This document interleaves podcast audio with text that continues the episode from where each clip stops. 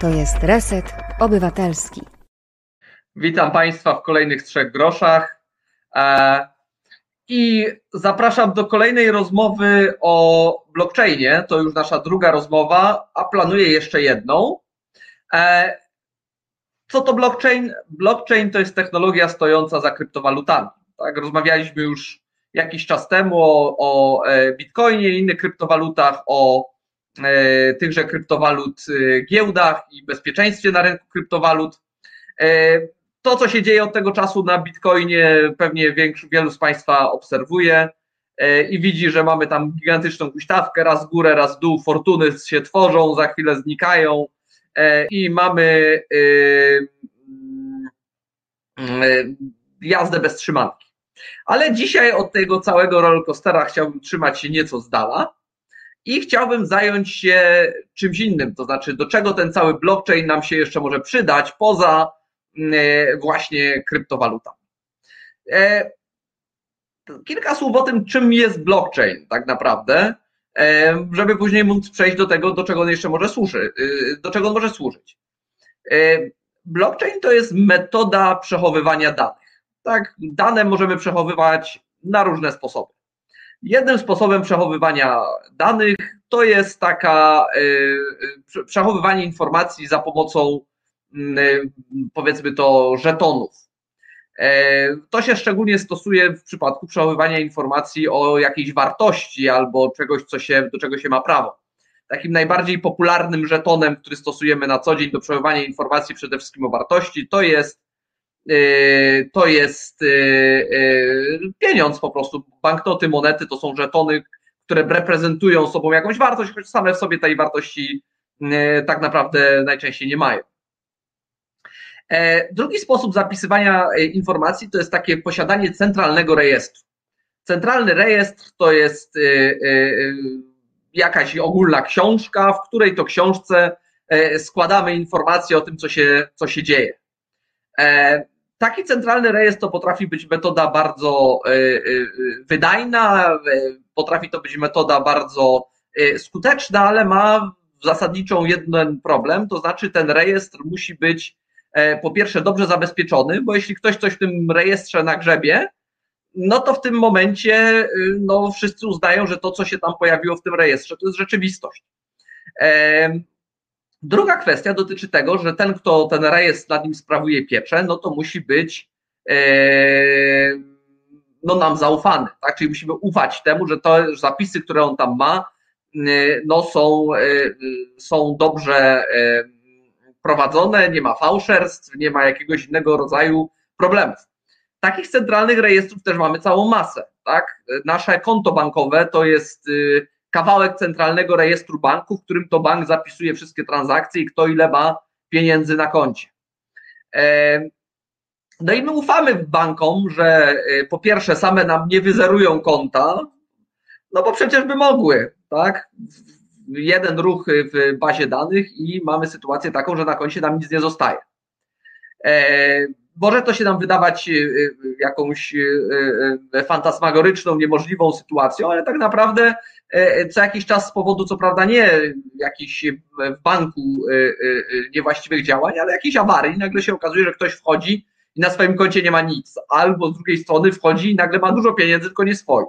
Nie tak dawno była taka awaria w banku, gdzie właśnie świeżo zakładane konta dostawały dostęp do kont zupełnie innych ludzi, co się wiązało z przepełnieniem indeksu tak naprawdę i, i, i, i tym, że, że jakby numery następowały kolejno te same, no to była poważna awaria, która powodowała, że, że ludzie tracili dostęp do swoich pieniędzy, a zupełnie inni ludzie uzyskiwali dostęp do cudzych pieniędzy. Na szczęście udało się ją zatrzymać w miarę szybko e, i, i nikt nic nie stracił i nikt nic nie zyskał. E, no ale to pokazuje, jakie duże niebezpieczeństwo się wiąże z tymi centralnymi rejestrami, gdzie tylko jedna, e, jedna jest władza nad nimi, jedna kontrola i, i trzeba mieć po pierwsze do niej zaufanie, że tej władzy nie nadużyje, a z drugiej strony trzeba mieć zaufanie, że będzie w stanie dobrze zabezpieczyć tą informację, która tam jest. Trzeci sposób trzymania informacji to jest rejestr prywatny, rozproszony, to znaczy każdy sobie coś tam zapisuje i takie rejestry też znamy, coś sobie piszemy i gdzieś po naszych kajetach, zeszycikach notujemy. I to też działa oczywiście wielokrotnie, jak wiemy doskonale. Problem polega na tym, że to, co my sobie osobiście zapiszemy, niekoniecznie jest, mm, niekoniecznie jest wiarygodne dla innych. Znaczy, my pokażemy nasz zapis, żebyśmy tutaj coś, e, coś, co, coś napisali, jak ktoś powie, no dobra, no mogę zapisać, co ci się żywnie podobało. E, mogłeś tam zapisać, że masz słonia w karawce i, i też byłoby dobrze. E, więc jak widać, każde z podejść do zapisywania danych ma swoje zalety, ale ma też swoje wady. No i pojawia się kwestia tego, żeby może znaleźć sposób jakiegoś zapisywania tych informacji taki, żeby miało jak najwięcej zalet, a jednocześnie jak najmniej wad. I tak właśnie narodził się blockchain, który był jednocześnie implementacją e, Bitcoina. Jak działa taki blockchain? E, po pierwsze, on zbiera informacje w bloki, takie nieduże cząstki informacji. Jak duże, to już zależy od konkretnego blockchaina e, i co one tam dokładnie zawierają. Mm, no i dopisuje się te bloki, podłącza jeden pod drugi blok. Podłączenie takiego bloku jednego pod drugi powoduje urośnięcie łańcucha, stąd nazwa blockchain, czyli łańcuch bloków.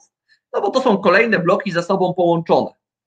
Jaki sobie sposób one są połączone? Ano one są połączone tak, że początek pierwszego nawiązuje do poprzedniego, najogólniej rzecz ujmując.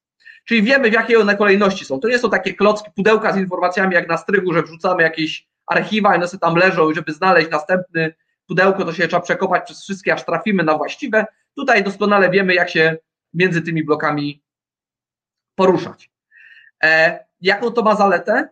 Taką to ma zaletę, że y, po pierwsze, zmiana jakiejkolwiek informacji w starych blokach powoduje kaskadowe zmiany. Czyli jeśli byśmy coś zmienili w starym bloku, od razu będziemy widzieć, że ten blok nie pasuje do tego łańcucha. Dlaczego? Dlatego, że to nawiązanie w następnym bloku w pewien sposób bardzo ogólny opisuje poprzedni blok, tak? Czyli mniej więcej mówi, jaki on jest. E, jeśli ten blok się zmieni, no to będzie widać, że ten następny opisuje coś zupełnie innego, czyli ktoś tam grzebał. Czyli od razu widać, że w tym bloku nastąpiły jakieś e, zmiany, że w tym bloku ktoś coś sfałszował i możemy taki blok automatycznie natychmiast odrzucić i powiedzieć: Nie, tym się nie zajmujemy, bo to jest coś tam się działo mm, y, niedobrego.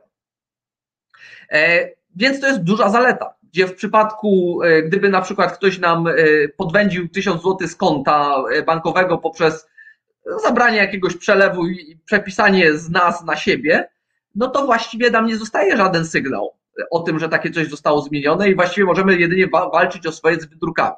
Natomiast tutaj natychmiast wszyscy wiedzą, że ktoś tam w przeszłości coś pogrzebał, coś pozmieniał, i mamy tutaj zupełnie inne dane. Kolejna zaleta e, e, takiego podejścia jest taka, że blockchain nie jest przechowywany przez jedną instytucję jakąś, która nadzoruje tym, zwykle, bo choć zdarza się inaczej, to taki blockchain jest najczęściej powielany poprzez, przez wiele osób, przez wiele komputerów w sieci. I te łańcuchy się wzajemnie między sobą widzą.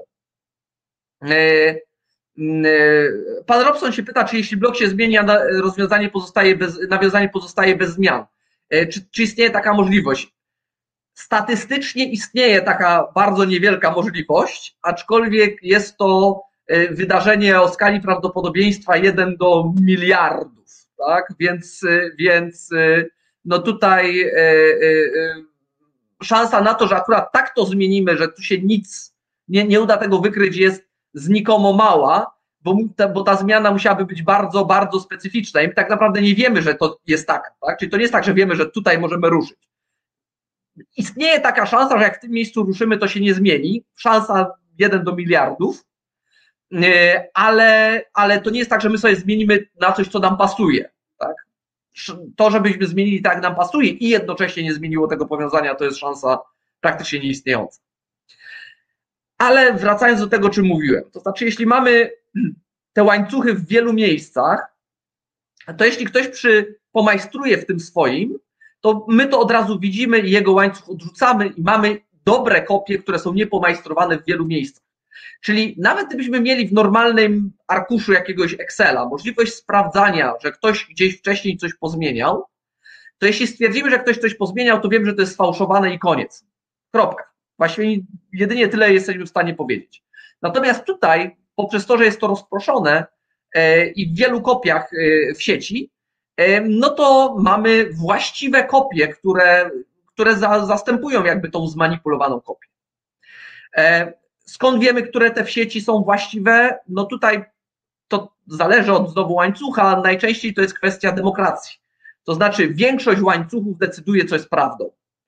E, co powoduje, że istnieje pewnego rodzaju niebezpieczeństwo. To znaczy, jeśli ktoś by przejął 50% plus jeden tych łańcuchów i w nich nagmerał, no to jego rzeczywistość staje się rzeczywistością ogólnodostępną. No na to są różne rozwiązania, począwszy od tego, żeby uczynić tych kopii bardzo, bardzo, bardzo dużo. Wtedy dorobienie, czyli prze, prze, prze, przegłosowanie tych istniejących kopii rozsianych wśród zwykłych ludzi jest bardzo, bardzo trudne. E, inna rzecz jest taka, że czasem pojawia się jakiś taki nadrzędny e, poszukiwacz, który, e, który no, czuwa nad tym łańcuchem, ale to jest rozwiązanie specyficzne. Więc, więc mamy narzędzie do przechowywania danych, które daje nam spore zalety. To znaczy, daje nam zalety tego, że jest rozproszone, nie jest w jednym centralnym miejscu. Daje nam tą zaletę, że łatwo wykryć, jeśli ktokolwiek tam coś grzebał.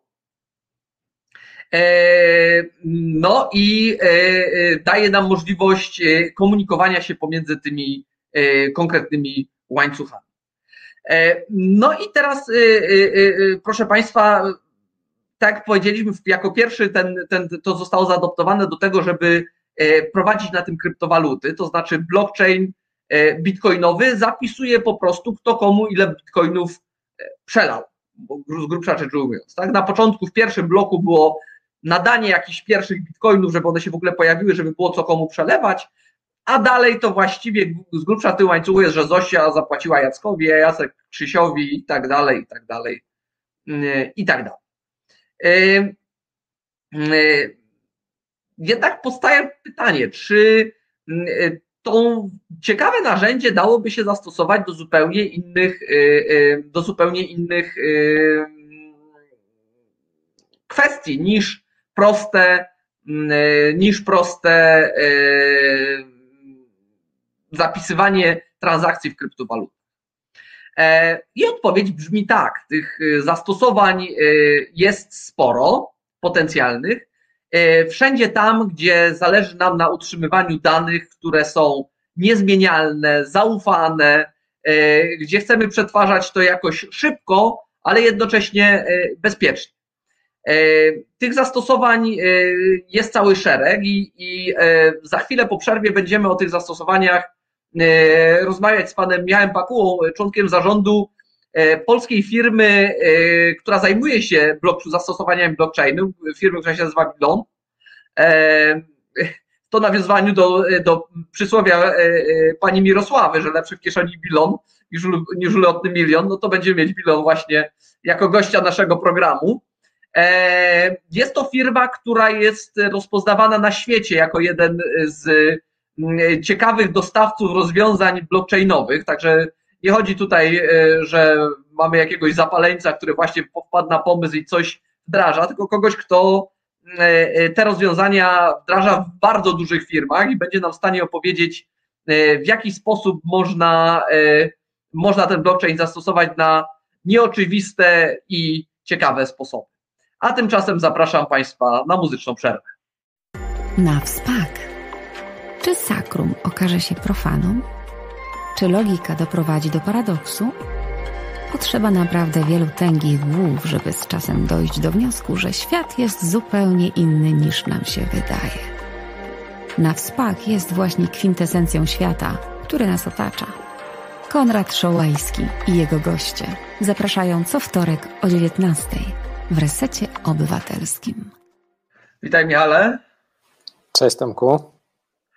A zanim zaczniemy rozmawiać o samych zastosowaniach blockchainu, chciałem zapytać y, z punktu widzenia do branży, bo ja mam ostatnimi czasy, czy są w biznesie takie słowa, klucze, wytrychy, które się pojawiają co jakiś czas i które się pojawiają wtedy wszędzie, tak? Znaczy, niedawno była chmura, tak? Wszystko w chmurze i tak dalej, i tak dalej. Później było, że Polska przechowuje śmieci w chmurze, ale to był już upgrade. E, teraz ja mam wrażenie, że wszędzie się pojawia blockchain, tak? Co druga firma ma coś tam z blockchainem wspólnego, buty robią, bułki pieką, nieważne, blockchain, tak? E, tak była, była taka słynna, słynna firma nawet e, w Stanach, Long Island Ice Tea, która dodała sobie swojego czasu nazwę blockchain do, do, do, swojej firmy i nagle kurs akcji wystrzelił. No, kilka procent przynajmniej, ale to nie mało. Tak? Y, y, ile jest w tym hypu i takiego nakręcania, a ile rzeczywiście rewolucji? Myślę, że jak e, z każdą nowinką technologiczną, e, to jest e, mieszanka jednego i drugiego, tak? To znaczy są, są rzeczywiście ludzie, firmy, którzy się zajmują tym tematem na poważnie i faktycznie coś, coś konkretnego chcą zrobić, bo, bo technologia jest no, niesamowita, dosyć przełomowa, powiedziałbym. Natomiast jest mnóstwo, mnóstwo ludzi, którzy chcą właśnie korzystając z hypu na tym coś zarobić, a niekoniecznie coś zrobić przy tym dobrego, tak? Jest e, chociażby cały, e, cały rynek ICO na przykład, znaczy może nie cały, to, to może jest za dużo powiedziane, ale mm, to jest taki powiedziałbym klasyczny przykład, gdzie, gdzie było mnóstwo różnego rodzaju no, przekrętów, co by tu dużo mówić, tak, gdzie, gdzie ludzie właśnie korzystali e, z fali popularności hasła blockchain i, e, i oferowali gruszki na wierzbie za jakieś niesamowite pieniądze, włącznie z tym, że nie, niektórzy to robili kompletnie świadomie i z pełną premedytacją. E, po, po, po zakończeniu ICO nawet potrafili powiedzieć wprost swoim powiedzmy inwestorom, że dziękują za ich pieniądze i teraz sobie spadają na, na wakacje z tymi pieniędzmi. Tak? No to dodajmy, może wytłumacz słuchaczom, co to ICO. E, e ICO to jest e, skrót od Initial Coin Offering, tak? czyli no, myślę, że, że najprościej to by było wytłumaczyć w ten sposób, że to jest taka, taka trochę jakby analogia do IPO, e, tylko, czyli takiej czyli? oferty publicznej, tak, gdzie firma wchodzi na giełdę i oferuje swoje akcje. To jest trochę taka analogia, tylko ze, ze świata kryptowalutowego, tak, czyli gdzie ktoś ma pewien pomysł, oferuje mm, i oferuje, e, oferuje mm, inwestorom, tak, możliwość zakupu mm, pewnych właśnie tokenów, które są tak jakby odpowiednikiem akcji i które są też swojego rodzaju powiedzmy obietnicą tego, że, że w przyszłości te tokeny będą zyskiwały na wartości, bo ten pomysł zostanie, nie wiem, wdrożony, jest taki genialny, że, mm, e, że będzie że będzie generował niesamowitą wartość e, w przyszłości. I oczywiście są, są takie pomysły, tak, żeby była jasność. Natomiast e, ja bardziej podaję to jako przykład, e, mm, jako przykład akurat takiego, takiego rynku, gdzie, czy takiego subrynku właściwie powiązanego z blockchainem, który, mm, który korzystał bardzo mocno na tym hypie, tak, na tej, na tej fali popularności i na no, de facto niewiedzy wielu osób, które po prostu słyszą wszędzie dookoła, że blockchain jest fajny, blockchain jest super, że to jest przyszłość i w związku z tym chcą jakoś w tej, w tej przyszłości zauczestniczyć i, no i przy okazji coś na tym zarobić, no ale niestety są e, wprowadzani w błąd. Tak. No to trochę przypomniało boom dotcomowy, że cokolwiek było w internecie, to zaraz było nie wiadomo ile warte, tak, tak. na początku lat 2000, a później się okazało często nic nie warte. Chociaż IC to, ICO to jest chociaż taki przypadek, gdzie zdarzają się jakieś przypadki, które nie są oszustwem wprost. E, no natomiast mnie ostatnio uderzyła historia tych aktywów elektronicznych e, e, z blockchainem powiązanych, gdzie tam ludzie płacą setki tysięcy dolarów, żeby być wpisani jako właściciel jakiegoś obrazka czy czegoś tam jeszcze innego. Właściwie nie mając do niego żadnych praw. Wygląda, że rzeczywiście potrafi to być momentami bardzo nakręcony, nakręcony rynek, nie wiem, czy to rynkiem można nazwać nawet. No tak, no, na pewno, no to, to jest, wiesz, to tak jak, tak jak w różnych klasycznych takich teoriach, e, mm, tak, gdzie najpierw jest e, jak, jakiś taki hype, który idzie bardzo na, na, nadmuchany temat, potem, potem spadek, a potem powoli, powoli wychodzenie na jakieś takie użyteczne, e, użyteczne i realne zastosowania, tak, no to E, to tego hypu na pewno wokół blockchaina jest, e, jest dużo. E, same kryptowaluty bardzo mocno ten hype też, też napędzają, no bo wszędzie dookoła się słyszy, jak to ludzie właśnie fortuny robią na, na kryptowalutach. To już pozostawiam do jakby decyzji każdego indywidualnie, czy, czy kryptowaluty to jest coś, czym się warto zajmować, czy się nie warto zajmować. E, natomiast e, no, abstrahując od, od tego, że hypu jest dużo i, i, kryptowaluty w, w, szczególności też same tworzą ten hype, no to tak jak e, wspomniałeś też wcześniej przed przerwą, jest sporo innych ciekawych zastosowań blockchaina, które, mm, które de facto z kryptowalutami nie mają nic wspólnego, tak? A no właśnie porozmawiajmy o tym, co, bo ja rozumiem, teraz na tej trajektorii znoszącej tego blockchaina wciąż jeszcze, bardzo długiej, że przyjdzie w pewnym momencie to otrzeźwienie, a właśnie chciałem porozmawiać o tym, co będzie później, czyli tym wprowadzeniu tych technologii do tych użytecznych zastosowań. Co, co byś na pierwszym miejscu postawił?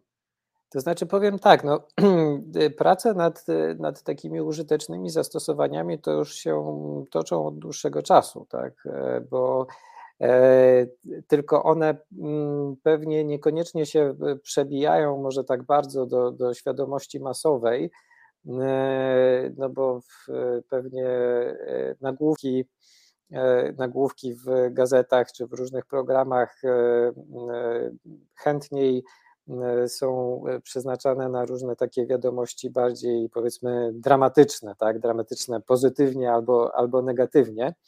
E, natomiast e, praca nad takimi zastosowaniami, e, które no de facto mają, mają wesprzeć, wesprzeć biznes, wesprzeć procesy biznesowe, tak jak wspomniałem, one, one toczą się już od, od wielu lat. Część z sukcesem, inne, inne na razie bez większych sukcesów. E, natomiast e, bardzo duże, bardzo poważne przedsiębiorstwa e, międzynarodowe się tym zajmują od lat. Zastosowania bardzo różne, tak? To jest. Ja myślę, że ty to bardzo ładnie ująłeś w tej części przed, przed przerwą, że blockchain to jest technologia, która po prostu, po prostu no w pewnym sensie po prostu służy do, jest to specyficzna technologia zapisu informacji, tak, zapisu, dzielenia się informacjami, tak, i te, te informacje mogą być bardzo różne, tak, to, to może być informacja właśnie o, o posiadaniu jakiejś wartości, i najbardziej znane no to, to, to, są oczywiście kryptowaluty, natomiast to może być również wartość taka, e, można powiedzieć, klasyczna pieniężna, tak, czyli pieniądze zwane fiatem, waluty narodowej inaczej mówiąc. E, nie chodzi o Fiata jako producenta samochodów bynajmniej, e, czyli złotówki, euro, dolary i jakiekolwiek inne waluty mm, narodowe również mogą być zapisywane na blockchainie. Mogą to być zapisywane mm, całe dokumenty, tak? E, czyli jeżeli na przykład potrzebujemy mieć e, w sposób taki pewny i niezmienny przechowywane, e, nie wiem, umowę czy certyfikat jakiś, tak, to możemy go zapisać na blockchain. E, no tutaj, tutaj się wydaje być duży zakres y, związany na przykład, czyli tak jak archiwa państwowe, prawda? Czyli księgi Dokładnie. wieczyste, Urząd Stanu Cywilnego. Tak jest, tak jest, ale po kolei. E, archiwa, takie, takie archiwa, ale również takie, powiedziałbym, zastosowania czysto biznesowe, tak, to znaczy e, e, wiesz, zamiast, na, znaczy jeżeli, jeżeli powiedzmy dwa, dwie firmy chcą na przykład, czy nie wiem, firma z konsumentem chce podpisać umowę, to również to może zrobić za pomocą blockchaina, tak, znaczy może na blockchaina wrzucić propozycję umowy, druga strona nie wiem, dołącza do, do, do tego bloku, tak, do tego, który reprezentuje pierwszy draft umowy, dołącza kolejny draft i potem kolejny, kolejny, kolejny, dochodzą w końcu w toku negocjacji do finalnej wersji umowy, składają podpisy na, na, tej, na tej umowie cyfrowe i mają zawartą umowę, tak, i jakby cały ten, ten proces jest w pełni taki e, audytowalny, niezmienialny, Obie strony wiedzą, jaką wersję e, podpisały, mają w sposób pewny taką, taką wersję przechowywaną e, na blockchainie, tak, pewny i niezmienialny. Więc to może być oprócz właśnie takich, takich archiwalnych, powiedzmy, zastosowań, może być to również do takich trochę bardziej transakcyjnych zastosowań. Tak? Czy nie wiem, dyplomy uczelni na przykład, tak, te, te też mogą zamiast w postaci papierowej mogą być udostępniane w wiarygodny sposób e, elektronicznie i wtedy przekazanie takiego dyplomu, nie wiem, na przykład swojemu pracodawcy w momencie, czy przyszłemu pracodawcy, jak ktoś się stara o pracę, e, nie, nie stanowi żadnego problemu. Oczywiście możemy sobie PDF-ować, e, mówiąc potocznie,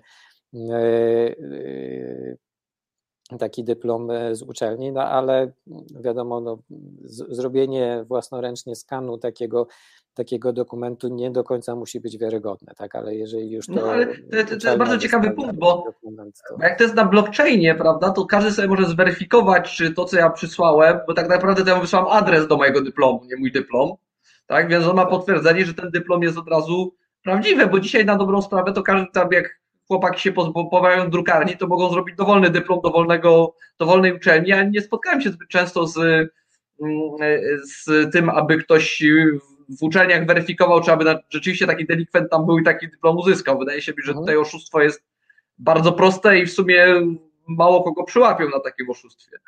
Tak, tak. E, więc, y, czyli, czyli, to są i tych do, zastosowań takich dokumentowych możemy sobie mnożyć mnóstwo, tak? To nie wiem, taki, taki jeden e, powiedziałbym z dosyć popularnych przykładów, e, gdzie e, gdzie można zastosować właśnie te, te dokumentowe zastosowania blockchaina wykorzystać w praktyce, tak od strony bardziej biznesowej, mm, to jest handel międzynarodowy, tak? gdzie kontakt ze sobą i, i, wymianę handlową prowadzą przedsiębiorstwa czasami z zupełnie dwóch różnych krańców świata. Mm, I w ramach takiego handlu e, międzynarodowego muszą się wymieniać e, dużą ilością dokumentów. E, co więcej, nie tylko oni, te, te, te dwa przedsiębiorstwa, tak, sprzedający i kupujący się musi wymieniać, ale w cały proces jest zaangażowanych mnóstwo różnego rodzaju dodatkowych aktorów, tak, bo to jest, bo to jest na przykład e, bardzo często jest bank, tak, bo mm, bank czy jakaś inna instytucja finansowa, e, która, e, która nie wiem, wystawia kredytywy, tak, albo albo różnego rodzaju przewoźnicy, porty przeładunkowe, tak? Więc mnóstwo, jeżeli dostarczamy, nie wiem, e, kukurydzę z Brazylii do Chin na przykład, tak, no to to jest, mm, e, to jest mnóstwo zaangażowanych stron po drodze, żeby od tego e, producenta kukurydzy w Brazylii do odbiorcy w Chinach ta, ta kukurydza dotarła i praktyka światowa jest cały czas taka, dla mnie to było szokujące, jak kiedyś się przyglądałem temu tematowi, że cały czas, nie pamiętam dokładnych statystyk, ale rzędu 60-70% takiego handlu międzynarodowego cały czas opiera się na papierze. Tam nie ma wymiany jakiejś elektronicznej dokumentów, tam fizyczny papier idzie, tak? I teraz, jeżeli e, papier z pieczątkami, podpisami i tak dalej. E, I teraz, jeżeli to, to wszystko e, przerzucić by na, na blockchain, znakomicie by to uprościło życie wszystkich tych ludzi i firm, które się zajmują takim handlem międzynarodowym i przy okazji też usprawniło ten, ten proces. Tak? Ja tutaj widzę no. duży problem, bo ile sobie jestem w stanie wyobrazić to, że jakieś państwo zdecyduje, że nie wiem, księgi Urzędu Stanu Cywilnego pakujemy w blockchain i są, albo księgi wieczyste i są. No to tutaj przy takim handlu międzynarodowym to potrzebna by była albo jakaś jedna duża zunifikowana platforma, żeby wszyscy z tego korzystali, a nawet jakby taka była, to podejrzewam, że iluś by nie chciało korzystać, bo ona jest tak niemiecka, a Niemie, nie będzie Niemiec pluł nam w twarz i my tutaj niemieckich nie będziemy, tak, a ktoś tam się nie lubi z tym. Tutaj zaadoptowanie tego jest chyba trudne, tak?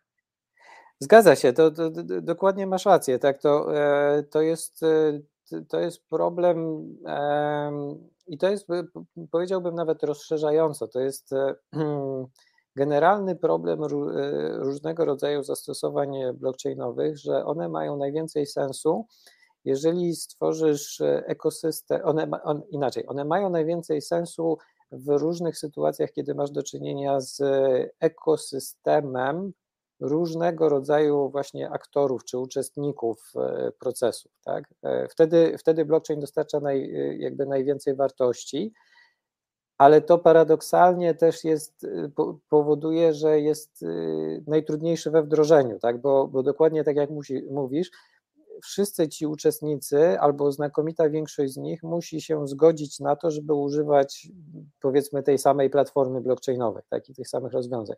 I to jest e, w mojej ocenie taka największa, e, jakbym miał obstawiać jedną największą barierę dla mm, e, wdrożenia blockchaina w zastosowaniach biznesowych, to to jest właśnie ta, ta potrzeba stworzenia czy uzgodnienia między wieloma uczestnikami, e, wieloma zainteresowanymi e, tego samego, tej samej platformy, tego samego standardu, właśnie z którego będą korzystać. No, taki musiał powstać Facebook, nazwijmy to, tak? bo mamy tutaj silne efekty sieciowe. Właściwie jeden duży monopolista, co się wiąże z zagrożeniami biznesowymi z drugiej strony, co mhm. też może powstrzymywać przed powstaniem czegoś takiego. E, I tak. tutaj właśnie mam obawę, że to nie zostanie zaadoptowane właśnie dlatego, że tutaj bardzo wiele interesów jest sprzecznych z taką uniformizacją, która się wydaje najbardziej sensowna z punktu widzenia efektywności. Mhm. Wiesz, kolejny, kolejny przykład y, ciekawy takiego mm, praktycznego zastosowania blockchaina. On jest y, trochę, znaczy dosyć mocno powiązany rzeczywiście z takimi sprawami finansowymi, ale mm, e, ja bardzo lubię ten przykład, bo pokazuje pewne efektywności, które można osiągnąć. To jest e, mm, obrót papierami wartościowymi. Tak? E, bo, nie, nie, wiem, czy wszyscy sobie zdają z tego sprawę, ale jeżeli kupujemy albo sprzedajemy, powiedzmy, akcje, to pewnym standardem rynkowym, i to na świecie, jest to, że taka transakcja jest rozliczana e, w trybie D plus 2 albo D plus 3. Tak? Czyli to oznacza, że dzisiaj na przykład e, z perspektywy użytkownika tak, mam jakieś akcje i mówię sprzedaj. Tak? Pojawia się chętny, jest, e, odbywa się transakcja, fajnie. Mi się wydaje, że ja mam sprzedane. Ale mi się tylko wydaje, że ja mam sprzedane, bo bo w momencie, y, kiedy ten, ten kontrakt jest, e, jest zawierany, to ja tak naprawdę tylko otrzymuję obietnicę, że e, osoba kupująca ode mnie te akcje zapłaci mi za nie określoną cenę, a ma czas na to właśnie z reguły 2-3 e, dni biznesowe na zapłatę. E, I oczywiście może się, znaczy w wielu przypadkach to płaci, tak? Natomiast e, może się zdarzyć, że nie zapłaci. Tak?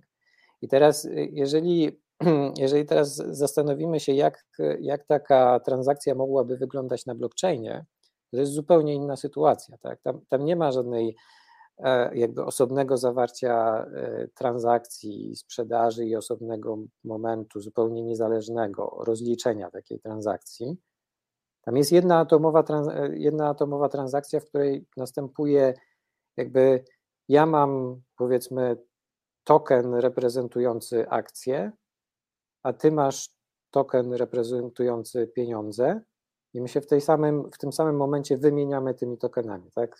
Przysłowiowe z rączki do rączki. Nie ma żadnego counterparty risk, tak? Tego, tego no, powiedzmy upraszczając, ryzyka tego, że że, e, że koniec końców e, mi e, kupujący nie zapłaci, tak? Albo że ja jemu przekażę, ja jemu przekażę akcję, on mi nie zapłaci, albo on mi przekaże pieniądze, a ja mu nie przekażę akcji. Nie, bo to się wszystko dzieje jakby w jednej, w jednej atomowej transakcji, tak? I, i dzieje się natychmiastowo, tak? Nie, nie ma tego, tego czasu oczekiwania. No, do tego historia jest ogólnie dostępna, każdy może zobaczyć, jest niezmienialna. Mhm.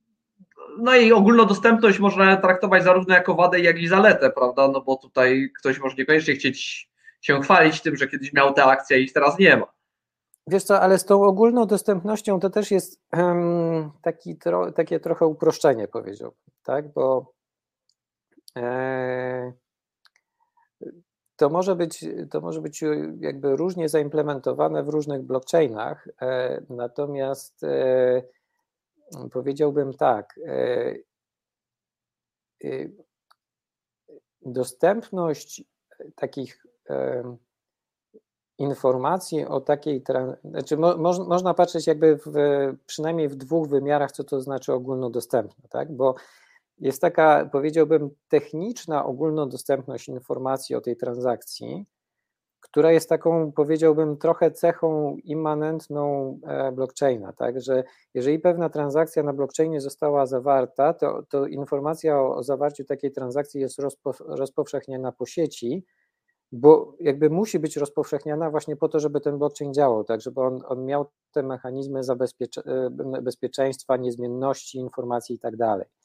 Tylko ciekawe jest to, że, że ta informacja o tej transakcji może być rozpowszechniona w taki sposób, że z jednej strony właśnie to bezpieczeństwo e, i niezmienność osiągasz, ale z drugiej strony tylko uprawnione osoby mogą tak naprawdę odczytać, co, co to była za transakcja.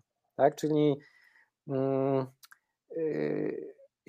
część, czy większość sieci będzie miała e, jakieś, jakiś zestaw zer i jedynek, których nie będą umieli zinterpretować, a które będą zabezpieczały właśnie e,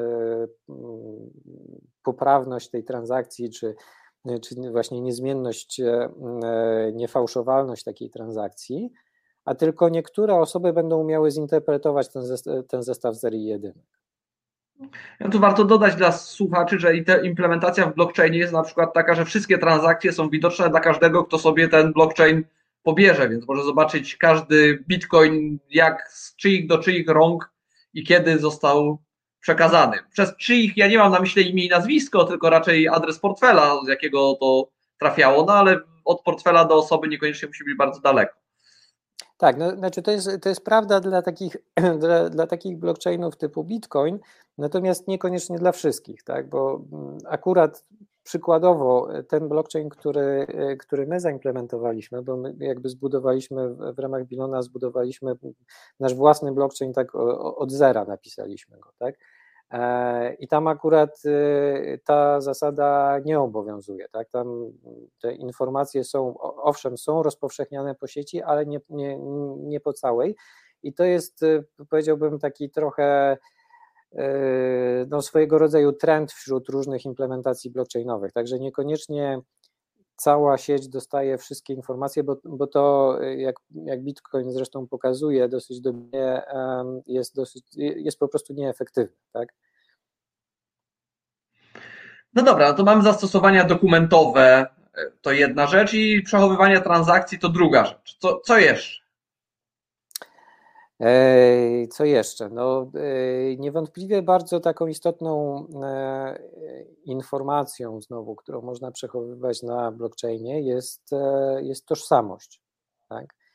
E, oczywiście można powiedzieć, że tożsamość to jest jakiś taki specyficzny rodzaj dokumentu, ale ja bym powiedział, że to jest zdecydowanie coś więcej niż dokument, tak? bo, mm, bo tak naprawdę ta, ta tożsamość jest wykorzystywana, czyli tożsamość w rozumieniu takim, że jeżeli powiedzmy ja bym z tobą jakieś interakcje robił na blockchainie, czy to będzie wymiana pieniędzy, czy to właśnie, nie wiem, podpisywanie dokumentów, czy E, czy, czy jeszcze coś innego, e, to chodzi o to, że e, robimy to zdalnie i ty chciałbyś, albo czasami nawet musisz mieć pewność, że ta, że ta druga osoba to jest faktycznie Michał Pakuła.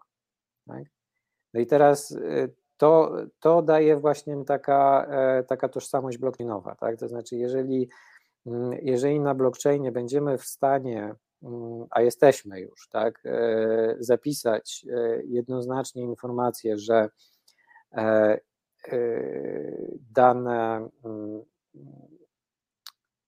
obiekt, powiedzmy, blockchainowy jest, jest jednoznacznie powiązany z konkretną osobą e, fizyczną, to, e, to ta tożsamość blockchainowa jest potem, jest, może być przypisywana do różnych e, właśnie informacji i danych trzymanych na tym blockchainie, tak? czyli, czyli w szczególności E, w tym przykładzie z podpisywaniem umów, tak, no to, e, to podpisywanie umów e, będzie wiązało z dokumentem, będzie wiązało właśnie tożsamości tych osób, które, które na blockchainie taki dokument podpisały. Tak?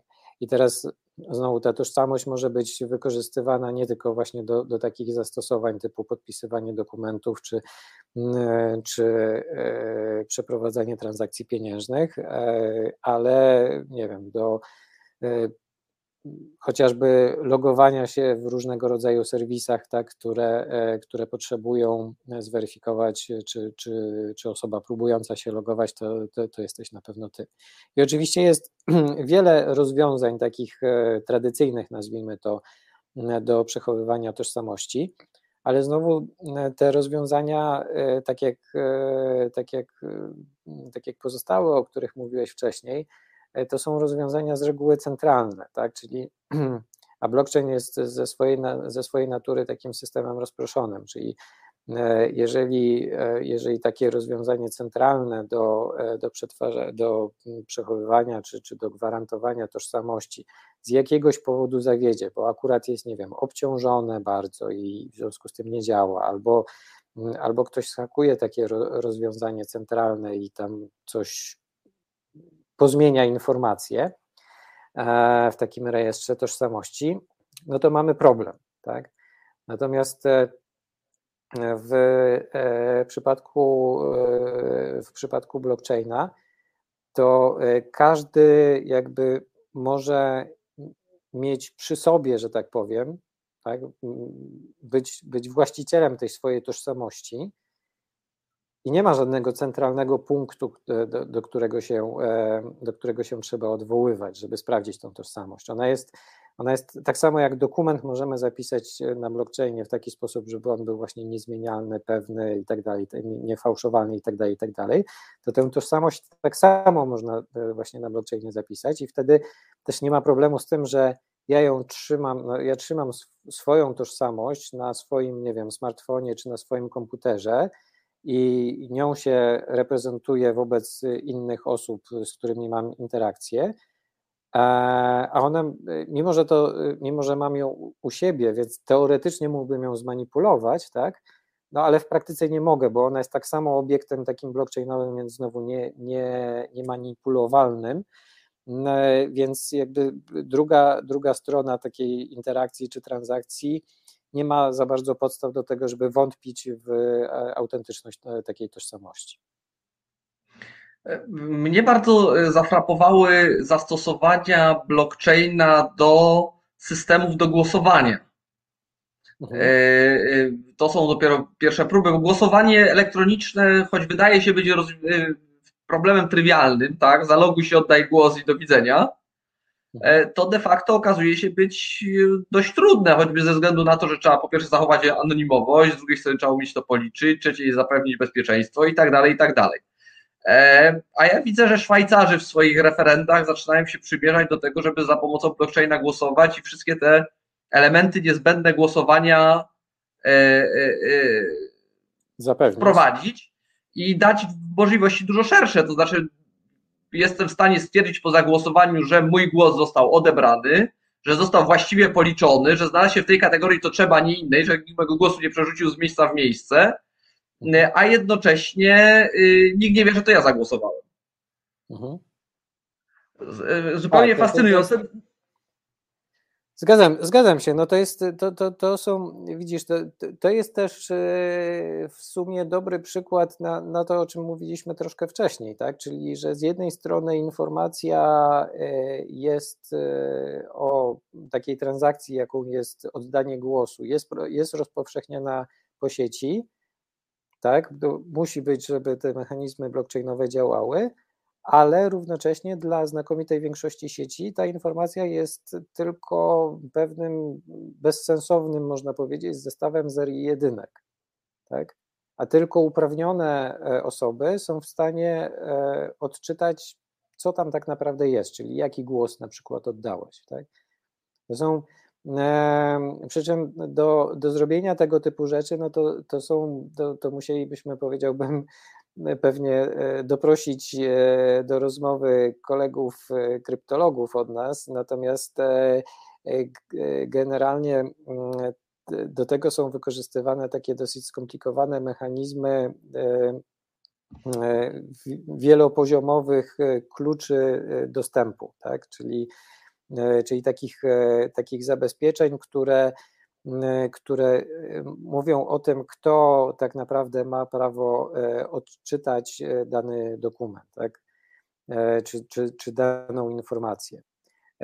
I to niewątpliwie są bardzo, bardzo fascynujące z takiego punktu widzenia no, informatycznego i krypto, kryptograficznego E, tematy, ale y, tak jak najbardziej, znaczy w skrócie potwierdzam, że takie rzeczy są możliwe do, do zrobienia na blockchainie, tak? Znaczy jest, jest możliwość e, z jednej strony oddania głosu e, w sposób taki, żeby, żeby on był anonimowy, sprawdzalny i równocześnie, żeby, żeby się zapisywał na tę partię, na którą faktycznie głosowałeś. Tak? Więc rzeczy, które paradoksalnie, znaczy wydają się wręcz sprzecznością, tak? one, one jednak w jakiś magiczny sposób dają się zrobić przy zastosowaniu takich technologii jak blockchain. A do tego wyniki mam natychmiast, a nie muszę czekać. Tak jest. Tak, tak zamykam lokale i mam wyniki. Plus, plus też y, właśnie y, masz pewność, że twój głos został poprawnie policzony, tak? No bo ty możesz sprawdzić, tak, jak, jak został zakwalifikowany twój głos, tak? E, natomiast, e, natomiast jakby nikt poza tobą nie może, nie może zweryfikować, że to był akurat twój głos, tak? E, jak widzimy, tych zastosowań jest cała masa. Bezpieczeństwo, które oferują, jest wysokie, więc tak, chciałbym jeszcze o jednej rzeczy porozmawiać. E, no bo generalnie nawet jak się rozrysuje, jak to działa, prawda, im bardziej skomplikowany system, tym oczywiście trzeba więcej porysować, żeby zobaczyć kto co może, gdzie co trafia i w jaki sposób to wygląda. I inaczej to wygląda do głosowania, inaczej do giełdy, a inaczej jeszcze w innym miejscu. Mhm.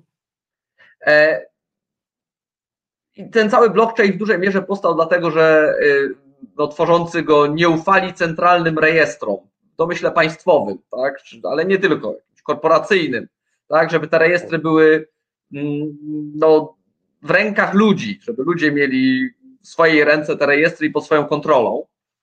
Ale mnie w tej całej zabawie martwi jedna rzecz i może mnie moje obawy tutaj jakoś roz, rozwiejesz. To znaczy, ja się czuję bezpieczny, bo bloki są tam poszyfrowane, polinkowane między sobą wzajemnie, tak, więc się chronią przed zmianą i tak dalej, i tak dalej, i tak dalej.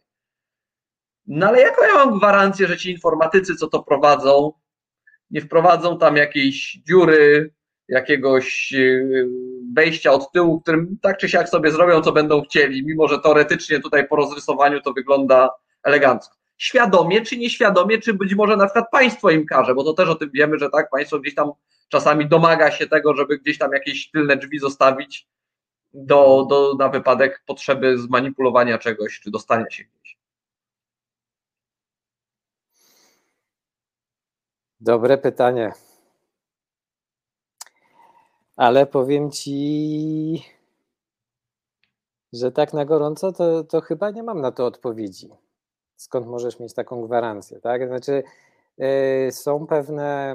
Yy, no widzisz, bo to, to, trudno, też dać, trudno też dać taką generyczną odpowiedź, bo tych, yy, bo tych blockchainów, różnych, yy, różnych implementacji tej technologii jest, jest coraz więcej. Tak jest już dużo i, i robi się coraz więcej. I teraz wiesz, część z nich jest rozwijana przez konkretne firmy, tak, które rzeczywiście mają zespół ludzi e, i sadzają tych programistów i, e, i zlecają im oprogramowanie, znaczy stworzenie platformy blockchainowej. Tak? E, natomiast inne są programowane przez społeczności, rozproszone tak samo jak, jak rozproszony blockchain. Nie? I, I potem w takich, w takich społecznościowych, powiedzmy, platformach, no to E, to również e, taki mechanizm e, wprowadzania zmian do, do kodu też jest poddawany takim mechanizmom, można powiedzieć, podobnym jak, jak są zastosowane w, w samej technologii blockchainowej, czyli też następuje swojego rodzaju głosowanie nad, nad wprowadzaniem takich zmian, więc jest duża grupa ludzi, rozproszona, nie powiązana ze sobą, a przynajmniej jakby nie, nie, nie jako całość, tak? Nie stanowią jakiejś jednej, jednej firmy, jednej organizacji i oni się wzajemnie, e, wzajemnie kontrolują, tak można powiedzieć. Czy można im zaufać? Trudno powiedzieć. No, czy ktoś tam znaczy, nie, nie próbuje, ja, ja tutaj nie, widzę pewne przesunięcie, tak, że, że, że nie, chcemy za, nie chcemy ufać jednemu, i właśnie to zaufanie musimy prze, prze, w zupełnie inne ręce przenieść w tym momencie. E, było, nie było. Oczywiście odpowiedzią jest to często, jak słyszę, kiedy rozmawiamy o rozwiązaniach open source oczywiście, tylko i wyłącznie, że sobie można mhm. sprawdzić ten kod. No ale żeby sprawdzić ten kod, to trzeba najpierw poświęcić ileś lat na to, żeby się nauczyć, jak, hmm. jak kodować. Powodzenia, po, powodzenia w sprawdzaniu e, pewnie setek tysięcy linii kodu, tak? No dokładnie. E, bardzo dziękuję za spotkanie dzisiaj, Michale przyjemnie się rozmawiało. Mam nadzieję, nie, nie po raz ostatni. Mi również. E, dziękuję, dziękuję, dziękuję Państwu za, za wysłuchanie naszego programu i zapraszam za tydzień. A tymczasem zapraszam na następny program i do usłyszenia.